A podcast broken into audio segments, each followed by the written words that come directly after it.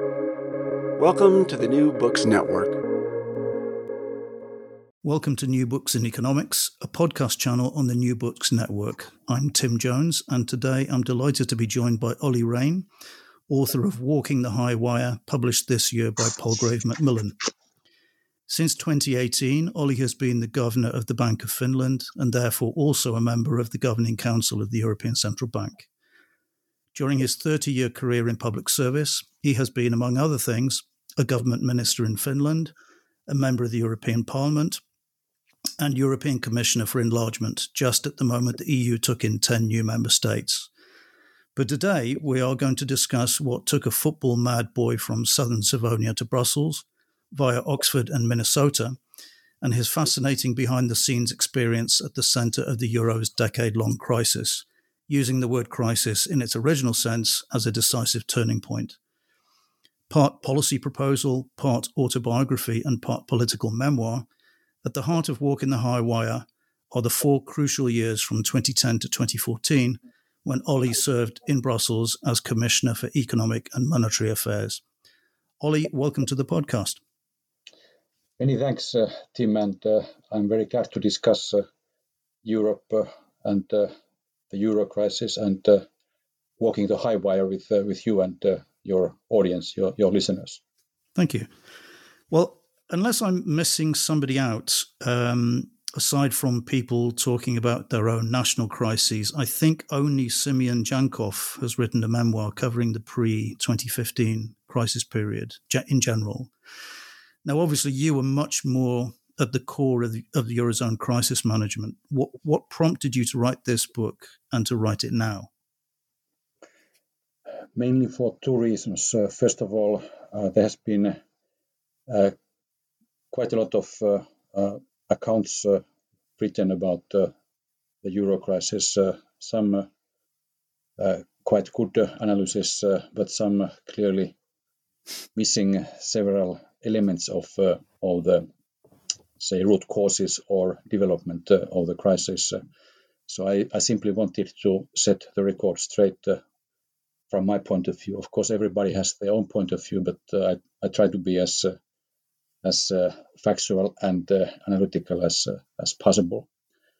And secondly, I find it important that we learn the lessons of the of any crisis, but especially of of the euro crisis, which was part of the say, broader environment of uh, two crises. Uh, the first first one being the financial global financial crisis of uh, 2008, 9, 10, and then the second phase in Europe, uh, which affected the global economy, was the euro crisis, which uh, I date basically from 2010 till 2012, with its roots in the previous decade and uh, those macroeconomic imbalances. So I think it's important that we learn the lessons of the crisis. Uh, and uh, in fact, uh, in my view, we have learned uh, several lessons in a sense that uh, our response uh, as both central banks and national governments in the global community has been clearly better and more forceful now as we have faced the mm. COVID 19 crisis or the corona pandemic and its uh, damaging effects uh, on, on the economy. We have uh, responded with an overwhelming force, uh, both uh, in monetary policy and uh, also increasingly in in fiscal policy. Yeah, before we get into the detail of policy, which I'm very keen to do, um, you begin the book with the story of your childhood and the development of your Europeanism at a time when Finland was outside the EU. It, in your view, how important was your background to what you later became? I think uh, we are all products of uh, our communities and uh, their histories, and uh, then we learn and uh, hopefully evolve uh, on the way. In my case, in Finland, still, say, in the late post-war period when I was born and and raised in the city or town of uh, Mikkeli in, uh, in eastern Finland. Uh, and I could feel the Cold War and that era quite uh, strongly. The Finnish people are very determinedly uh, part of uh, Western Europe, uh, or at least uh, say uh, Western civilization, and mm. that's why uh, very clearly in the referendum in 1994, the Finnish people voted in favor of EU membership at the time. So I think this background, uh, including both, uh, say, uh, growing up with the development of the Nordic democracy and Nordic welfare state in, in Finland, and uh, seeing also uh, uh, countries like Estonia and other countries of Central and Eastern Europe strive for their national independence during the time of uh, real socialism and uh, Soviet occupation. Uh, of course, that has left its mark, and that's why I think it's it's very important that we build bridges in Europe, both between the West and the East, and between uh, the north and uh, the south, uh, which has more recently been, say, the dominant dimension in in the eurozone and on issues concerning the euro. Mm. I mean, the book gives a very interesting narrative account of um, crisis management in, in Greece, Ireland, Spain, Portugal, and Cyprus, and actually even Italy. Um, and we could talk about this all day, but I, what I'd like to do is pick out a few special moments that you that you uh, write about. For me, the first of these is the internal debate about debt restructuring during 2010 2011 and you describe you describe this as voldemort because it was dangerous even to, to say the words out loud um, now eventually we got there and there was a greek debt swap but i was surprised to learn that during the winter of 2010 2011 you had a private meeting with commission president barroso in which you suggested the idea of a generalized uh, Southern European restructuring over a long weekend. Please, please tell us more about that because you only touch on it. H- how far did that go?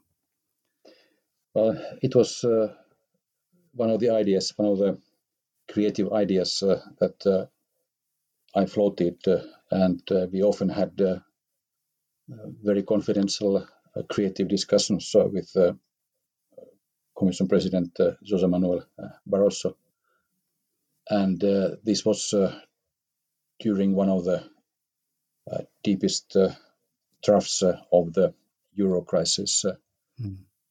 when we were quite uh, impatient of uh, having a comprehensive crisis response uh, because we felt that the member states were too divided to find a, a, way out, uh, to find a way forward uh, uh, and solve the crisis.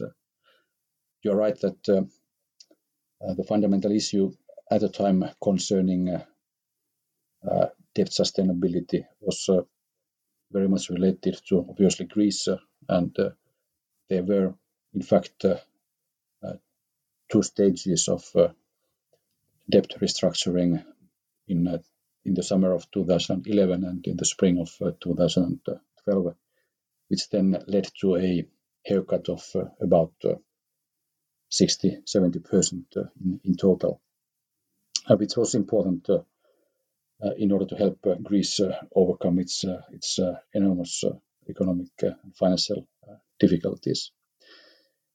But as I write in my book, during that weekend discussion with President Barroso, we, we came to a conclusion that uh, it would be too dangerous and uh, and uh, politically uh, too much of an uphill struggle uh, to achieve that, uh, and thus we had to continue to work in a more stepwise incremental manner because mm. a big bang would have been virtually impossible to, to achieve, even though it would have been probably economically first best. but as we often live in the European Union, we live in the in the world of uh, second bests, uh, politically mm. possible second bests, uh, we we have to find other ways forward in this this context. Do, do you think? I mean, obviously, the environment now is very particular given the the impact of the pandemic. But assuming that hadn't happened, do you think the eurozone would now be in a a have have the correct environment where instead of talking about countries being in such a bad situation that they have to leave the eurozone, that you could instead have a default within the eurozone and it would be manageable, given everything that has been put in place since since 2010, 2011. Well, I, I doubt that. Uh, nevertheless, uh, I think uh, we have uh, we have been uh, quite solidly on a path of uh, recovery and growth since spring 2013 after we stabilized, we meaning in this context, the European decision makers, both at the European Central Bank at, uh, and at uh, the member states uh, and at the European Commission. So since 2013, we were on a on a path of recovery and growth and improving employment up until the corona pandemic hit Europe, hit the world and hit Europe. And uh, we could see that uh, even though there was variety among the member states, uh, but there was Uh, nevertheless uh, sustained and uh, relatively strong growth in the recent years, not only in Germany but in, in several other member states as well. And at the same time, since the long real rates were low and we experienced lowflation or a long period of uh, very low inflation. Uh, at the same time, uh, the interest rates and the policy rates of the European Central Bank were kept very low. And this also helped the member states to deal with uh, their debt problem, not not to solve it, uh, but uh, to stabilize it. And we could see that thanks to strong growth and low rates, uh, the uh, public debt to GDP ratio was actually reduced uh, in the last couple of years uh, before uh, the pandemic uh, hit, mm. corona pandemic hit, hit Europe. So, but now we are in a new situation, and in this context, the European Central Bank has done a lot in terms of monetary policy stimulus and uh, the member states uh, are increasingly providing fiscal stimulus uh, both individually and together as the European Union. Yeah, um, you're, you're not the first to to do so, but you you you also lift the lid a little on on Plan Z, uh, the contingency plan for Greece's departure from the eurozone, that was first discussed at Eurogroup, like well, Eurogroup official level in 2011. Evidently, this plan was fully worked up by the time of summer 2015, and, and some of it even implemented uh, on capital controls and bank holidays and so on.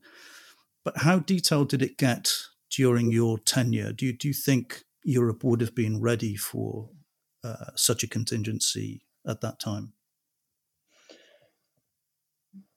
you're right that uh, many of the elements uh, were applied uh, in in the context of Greece, mostly by the Greek government, by the way, mm. in the summer of 2015, but also by the Cypriot government in 2013 already. Mm.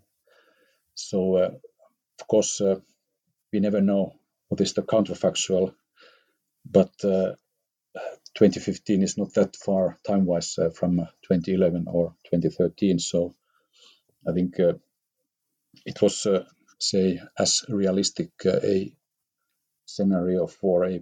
We didn't want to talk about Plan B because we didn't we didn't have to deny that we don't have a Plan B, so we had to Plan Z uh, instead, and it played actually an important role, to my understanding, in explaining to key policymakers, uh, key decision makers uh, in the national governments, uh, like in the German government other governments, uh, what would be the consequences of uh, a possible uh, Greek default and subsequent departure from the from the euro, and thus and the sheer scenario of Plan Z, or actually the sheer scenario where a Plan Z or the Plan Z would have to be applied, helped to imagine uh, the terrible consequences uh, of uh,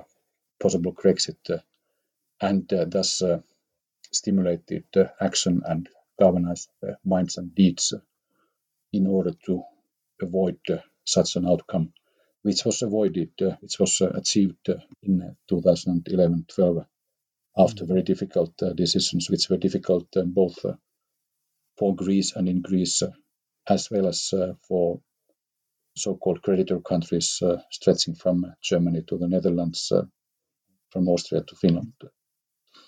So the function, the main function of Plan Z at the time was, in a way, to not to scare but to bring imagination forward uh, about the terrible consequences uh, and uh, avoid such consequences and uh, in this sense, it served its purpose. Yeah, in that sense, it was it was something that would have been quite useful, ironically, in the public domain because because quite a lot of, I think, quite a lot of people in markets at the time were very casual about the idea of uh, Greece leaving the eurozone, imagining it was like giving up a currency peg or giving up the ERM or so, or something like that. Whereas your contingency plan uh, you know, it, it, it went through the the major impacts on payment systems, on on uh, uh, Gresham's law, on the impact on migration, all sorts of things that that I think a lot of people in the markets hadn't really taken into account.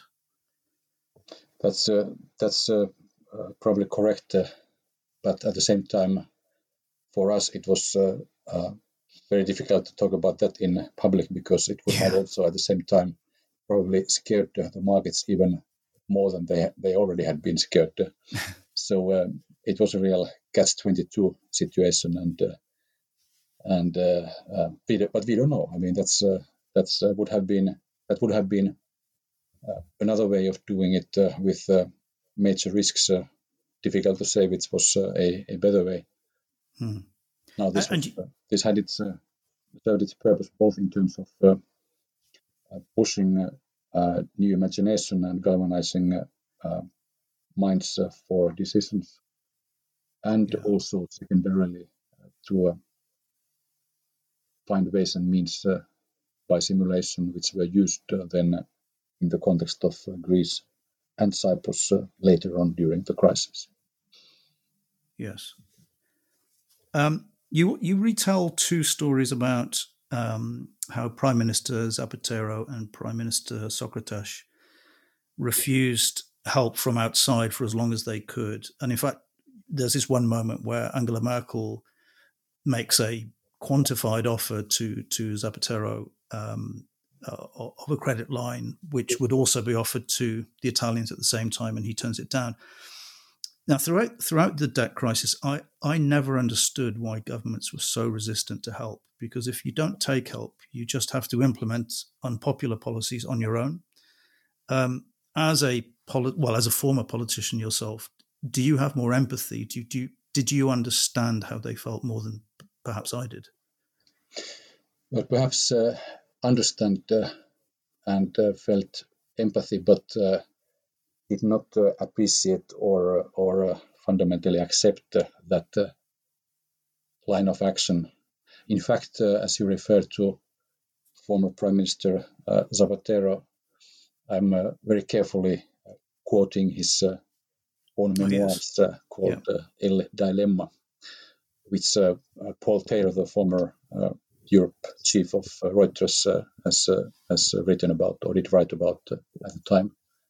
So uh, apparently, this really happened in the corridors uh, mm. corridors of uh, Brussels in uh, one of the European councils. Uh, that uh, Mr. Zapatero was offered a very explicit proposal by Chancellor Merkel, which he, he turned down. Then, mm. I think the reasoning probably is that it's very simple.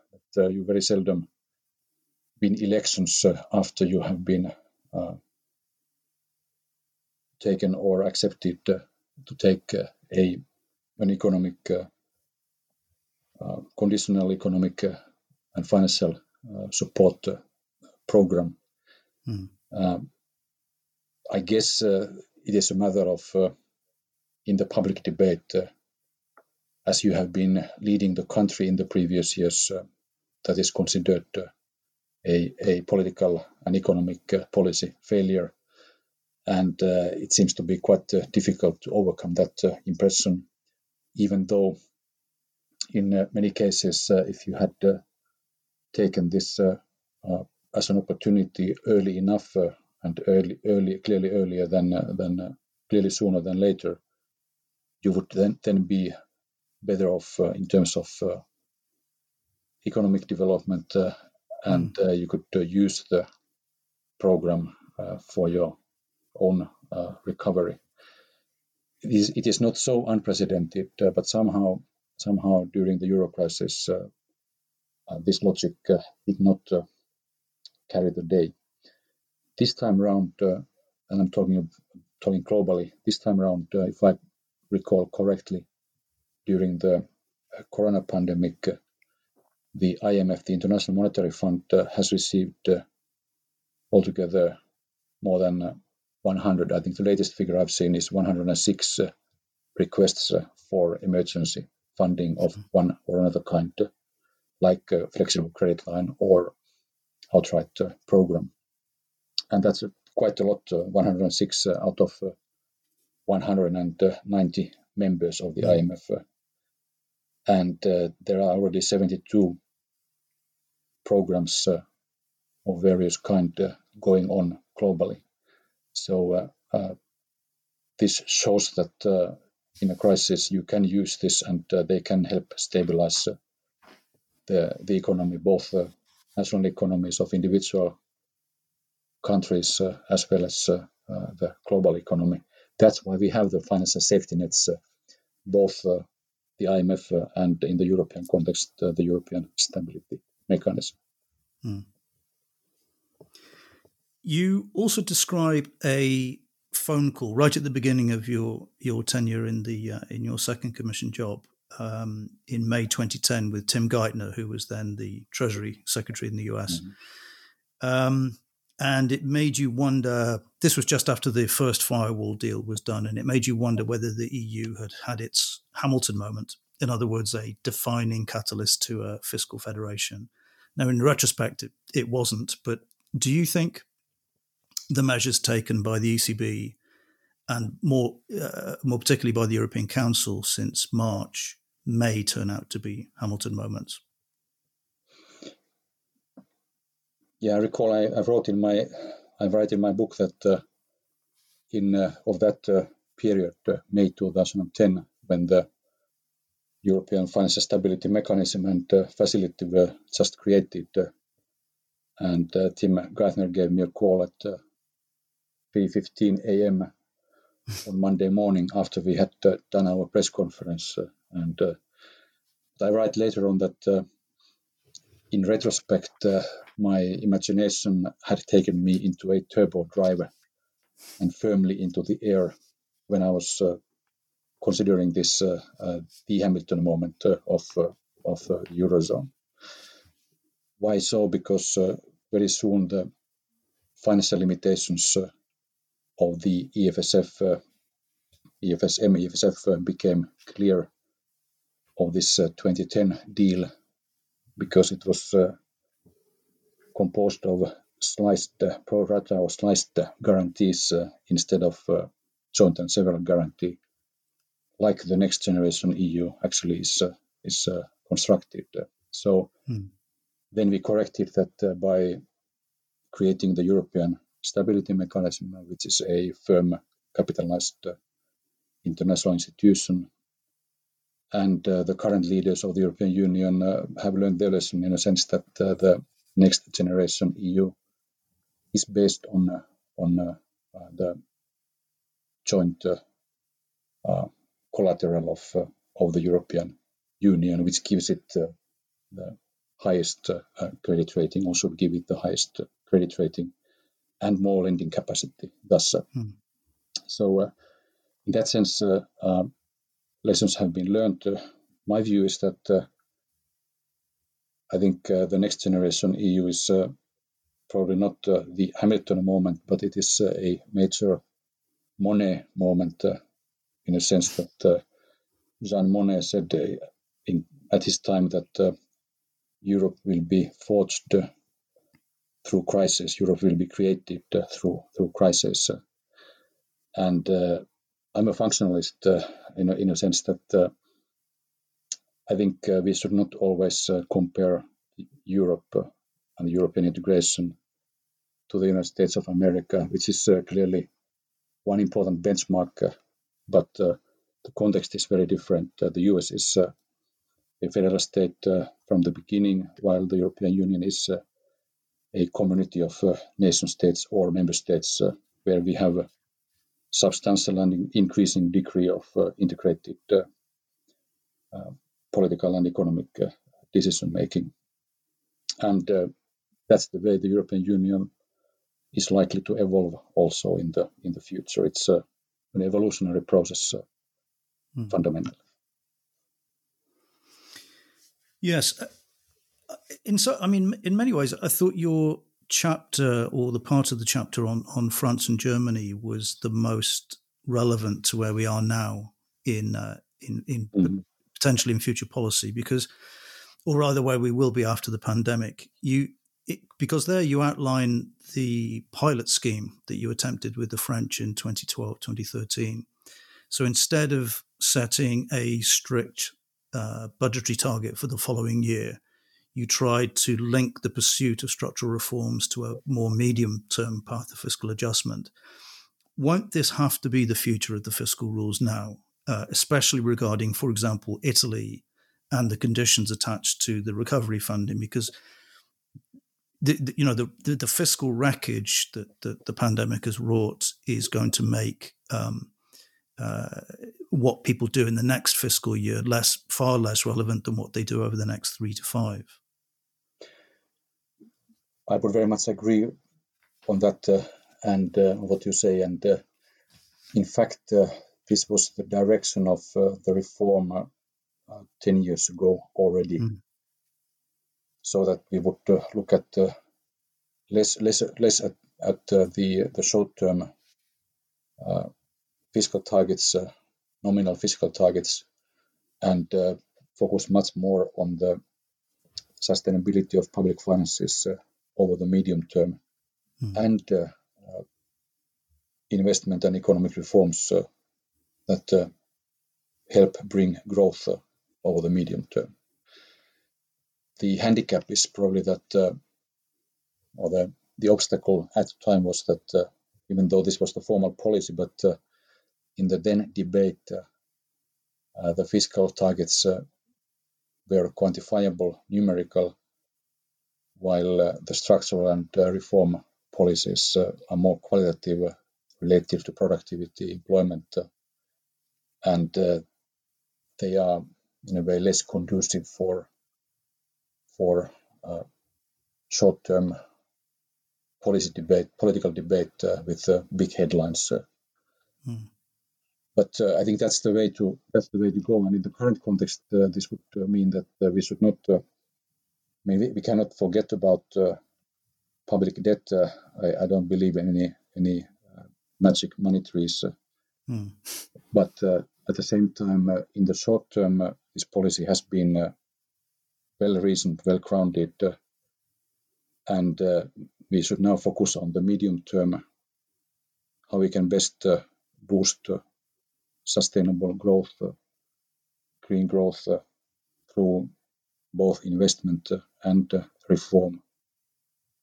And uh, I hope that uh, the EU decision makers can use the international decision makers can use the national reform programs to this effect because they are expected to provide conditionality for the EU recovery fund or the use of the mm. EU recovery, recovery fund. And uh, I think this kind of a macro conditionality, which is uh, linked to economic reforms uh, and uh, sustainable investment, uh, makes plenty of sense uh, because it's important that the member states uh, now utilize this breathing space as a window of opportunity to reform their own own economies, so that they are more resilient once the interest rates will at, at some point rise rise again in some years mm. or in in, in a medium to long term. I mean, from your experience, how confident are you that, um, uh, for example, next year uh, they they will the Europeans will be able to attach meaningful conditionality to the recovery funding. So, for example, if if a hand three four reforms are in the country specific recommendations, um, and and a government is receiving tens of billions of euros in, in investment spending. Do, do you do you see a way of making that more effective than, for example, as you mentioned in the book, how ineffective it was in Italy in, in 2011?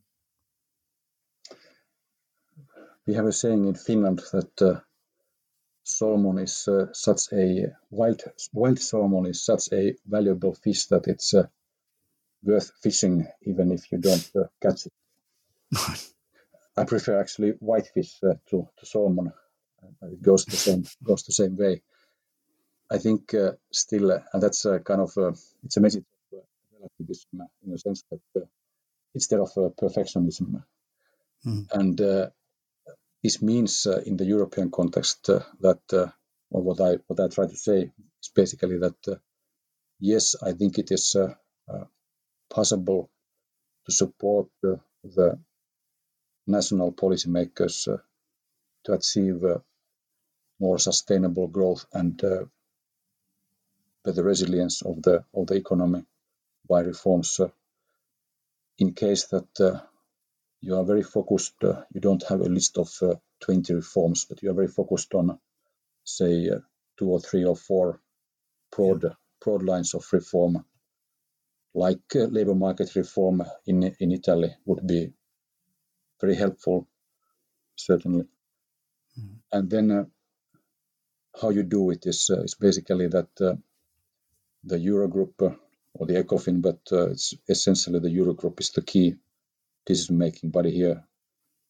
on the basis of the Commission's European Commission's proposals, the Eurogroup has a uh, peer discussion, so peer pressure on each and every member state uh, on the reforms. Uh, and this means that, uh, in fact, uh, the Eurogroup and the leadership of the Eurogroup is, uh, is very important in this regard uh, because uh, you have to use this platform, use this forum in order to provide constructive encouragement, positive pressure on member states uh, so that uh, the other member states uh,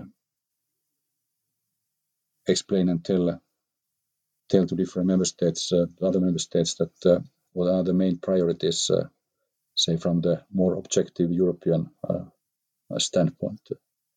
Mm. Then you can achieve something like I, I believe, as you referred previously, we achieved uh, together with the French authorities, uh, we achieved uh, something which has supported uh, Emmanuel Macron first as uh, Minister of uh, Industry and then then as as President to reform certain segments, certain dimensions of of the French economy and and society, without underestimating any of the difficulties he is facing or any reformer is, uh, is facing in, in the member states. Hmm. And, and, on the straight fiscal side, um, I mean, you mention in the book um, sort of ingenious idea for a very a very simple rule. I mean, the, the the joke has always been that Europe's fiscal rules are so complicated that only one person understands them, and he went mad. But, so you, you I, I, mean, obviously, I exaggerate, but you you have this idea of a um, a simple government expenditure rule where government spending should not exceed long term income how I'm, given that we have just gone through an immense crisis, you, are you more confident that something that simple could be uh, signed up to in, in, in, the coming years? I think uh, at least it would make uh, plenty of sense. Uh, that's uh, usually a very uh, sound and solid starting point of of any policy making. In this context, both the EU fiscal board and uh, for instance, the uh, IMF uh, and its fiscal department, led by former Portuguese finance minister Vitor Gaspar, both have recommended one variation of of this kind of simple rule based on on uh, an expenditure rule. And uh, it's not only that uh, they have recommended it, it has been tested in practice. I think the Netherlands, uh, Denmark, Sweden, and uh, also my, my native country, Finland, are examples of, and mostly rather positive examples of using an expenditure rule of one or another kind in order to ensure fiscal sustainability. And uh, there are basically two essential things. One is that uh, you link uh, debt sustainability or you, you link your your development of public debt uh, to its uh, ratio of uh, gross domestic domestic product uh, GDP, so that uh, basically it's very simple at the uh, at the say level of first degree in a sense that you have a growth rate, you have a debt rate uh, and uh, you have uh, one in the denominator, the other one in the nominator. And uh, if your economic growth is uh, rapid and strong, then uh, you can have more debt in absolute terms because in relative terms that is manageable. Of course, then you should use your debt always in a future-oriented way in order to ensure long-term medium-term growth potential and uh, sustainability of your national economy and also of your public uh, finances. So that's uh, that's the basic logic of this. and second is that you you should have a, a rather very clear benchmark in your public spending and uh, stick to that. Uh, that's been key in the Nordic countries uh, mm. to ensure fiscal sustainability that would be clearly, say, uh, smarter and simpler than the current rules. Uh, um, I don't I don't want to go into the technical details of the current rules. Uh, at the same time, it's important that uh, we don't uh, throw the baby with the bathwater in a sense that mm. while the current rules are complicated, but there has been some reason why they are complicated, and over the past decade they have been better than nothing. If we had if we had nothing, mm. our public debt was, would be larger, and we would have been we would have had much more difficulties in responding to the current crisis, for instance, uh, than uh, thanks to having these uh, these rules. Yeah, actually, the, the the short chapter you had on the effectiveness of the six pack and the two pack with the Belgian government was very interesting in that respect. So that uh, you know, it, it, it, was an eye opener to how the rules that quite have been ignored by some big states uh, in the past um, were actually effective, even if it was not, even if it was relatively at the margin of, of fiscal policy. Um, that's you. Yeah. Sorry, go, go ahead. That's that's correct. In the in the case of uh, Belgium, this uh, uh worked uh, also partly because uh, there was, uh, I mean, Belgium is a very, say, Europe-minded, European-oriented country, and the population is uh, pro-European. Hmm. And secondly, the political leaders felt the pressure of their own people uh, to respect uh, uh, the rules, not not for the sake of respecting some technical rules, but because of the long-term sustainability of uh, of the economy of uh, of Belgium. And besides, they had had uh, just just had the period of 500 and in the end 541 days without central government. so um, as a result of uh, the pressure put by put by the European Commission on the basis of the fiscal rules, uh, the Belgian politicians were first able to put together a budgetary coalition, and then uh, later on this became the government of uh, Prime Minister Elio Di Rupo. Hmm. And in that sense, this is a, a good example of uh, how you can meaningfully apply the fiscal rules. Of course, uh, what we did with other member states was uh, often very similar, and there were various degrees of, uh, say, success or failure in this regard. Uh, the overall picture is that since the euro crisis, debt to GDP ratio, it measures the public debt accurately or as accurately as, as one can have it.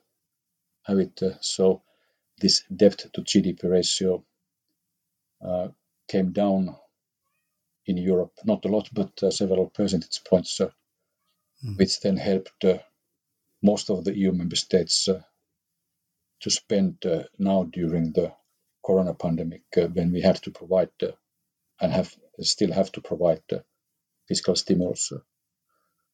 So in that sense, yeah.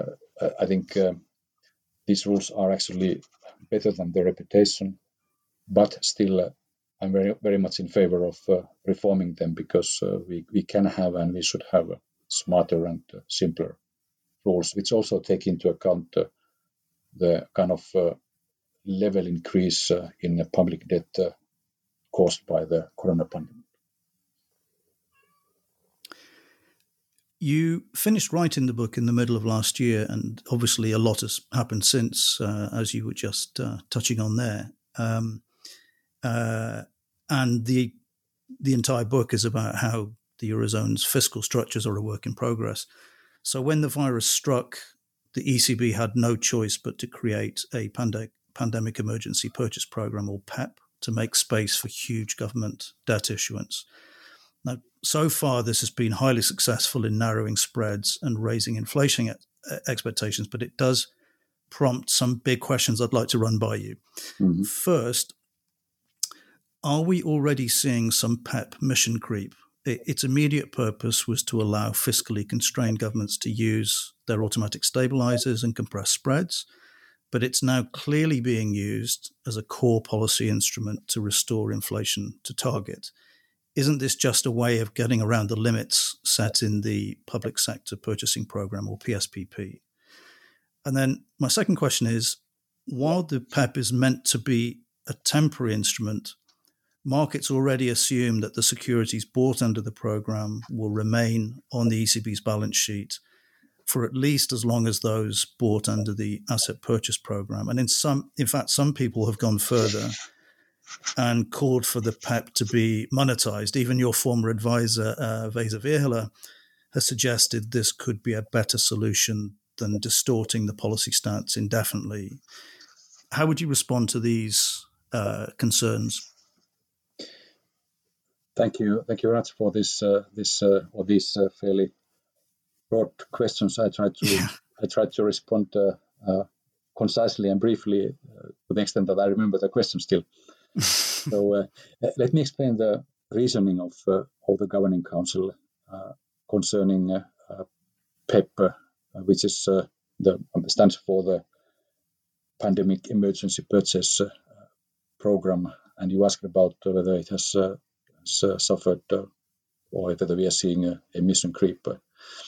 the aim of uh, the, objective of uh, PEP is uh, is uh, clearly twofold.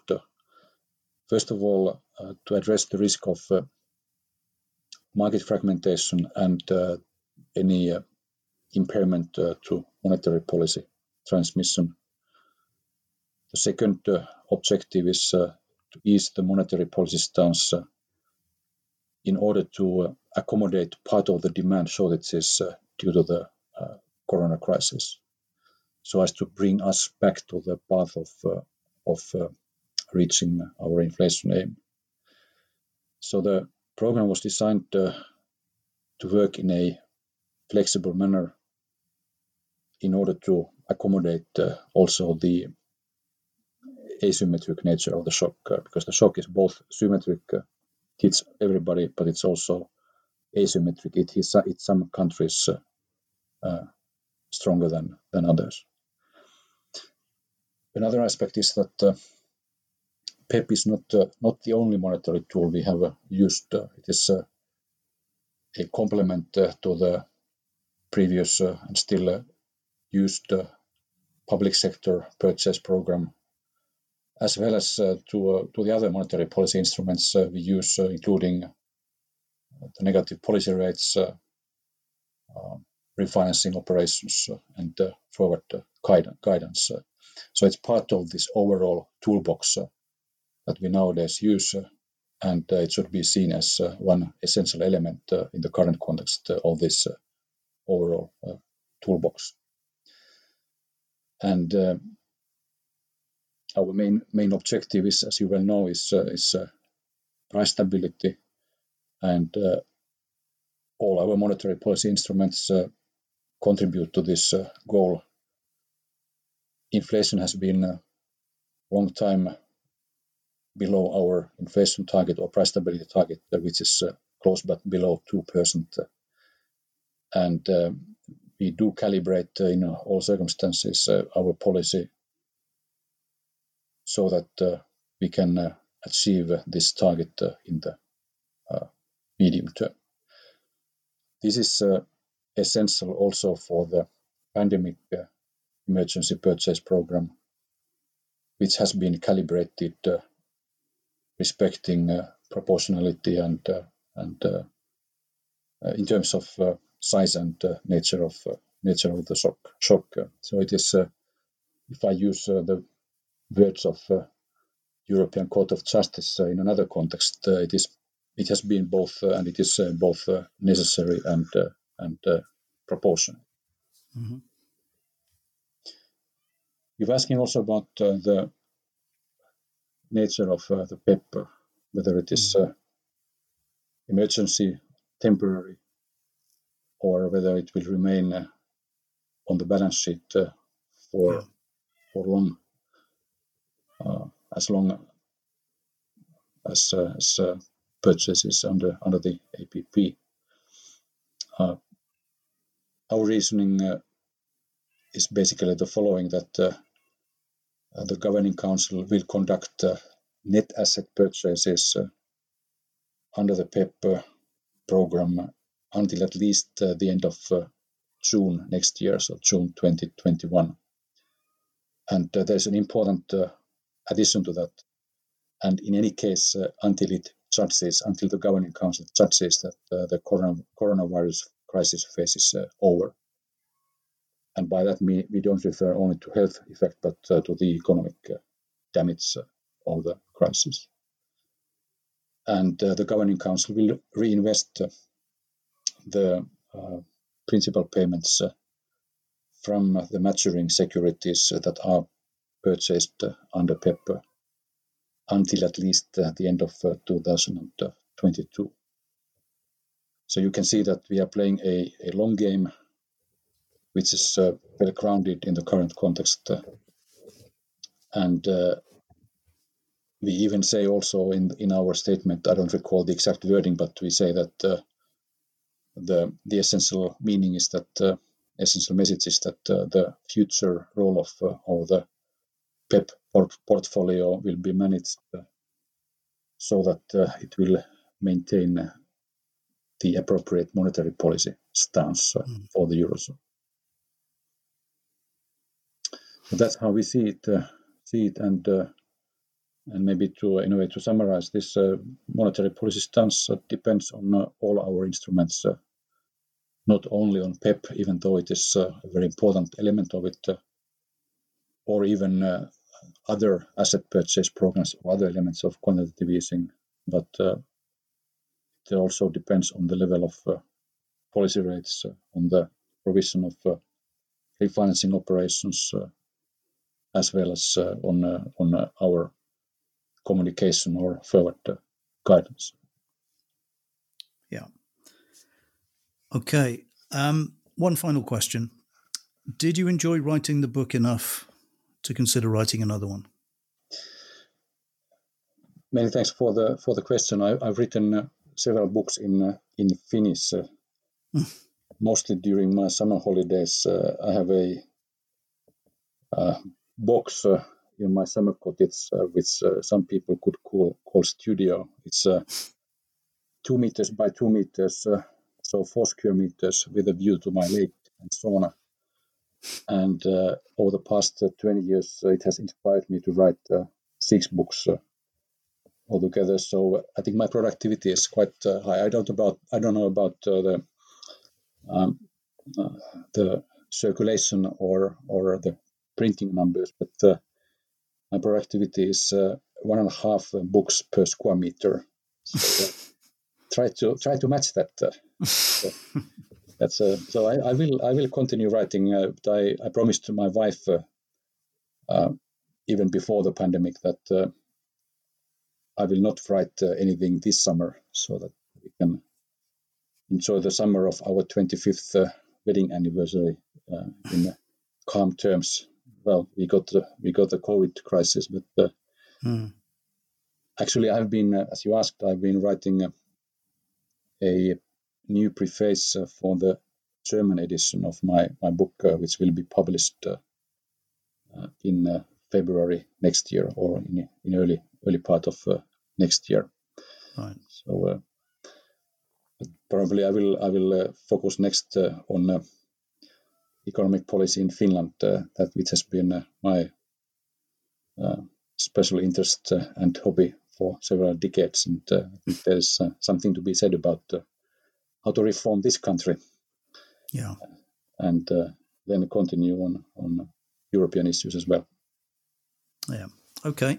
Well, uh, thank you. And to remind listeners, today Olli Rehn and I have been discussing his Walking the High Wire, published in 2020 by Palgrave Macmillan.